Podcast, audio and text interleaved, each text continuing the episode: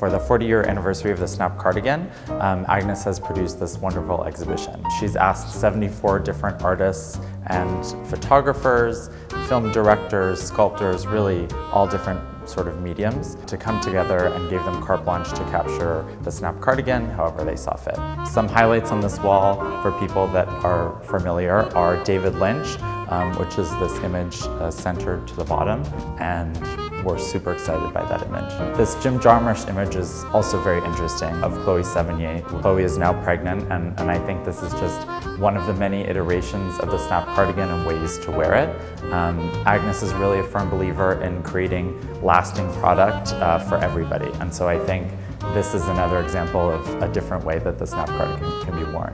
The snap cardigan, which I'm wearing today, um, is one of Agnes's most iconic garments. Uh, 40 years ago, Agnes was a young mother and working in Paris um, and found it very sort of cumbersome to be changing based on changes in temperature and things like that. Uh, took a pair of scissors and cut up a fleece material sweatshirt and then decided to just fix these beautiful pearl buttons. Agnes grew up in Versailles and was very inspired by 18th century dressing um, and so the two stories together kind of were the birth of the snap cardigan. The exhibition will be running um, from now until March 1st. It's here in New York and afterwards it'll go to Kyoto for the Kyotographie Festival, which is an international photo festival. Um, and after that we'll go to Tokyo where Agnes has a standalone gallery. Also love for anybody that would like to to try on a snap cardigan for themselves, whether in the classic cotton material, in leather, in linen, um, and you can always shop a snap cardigan at agnesb.us.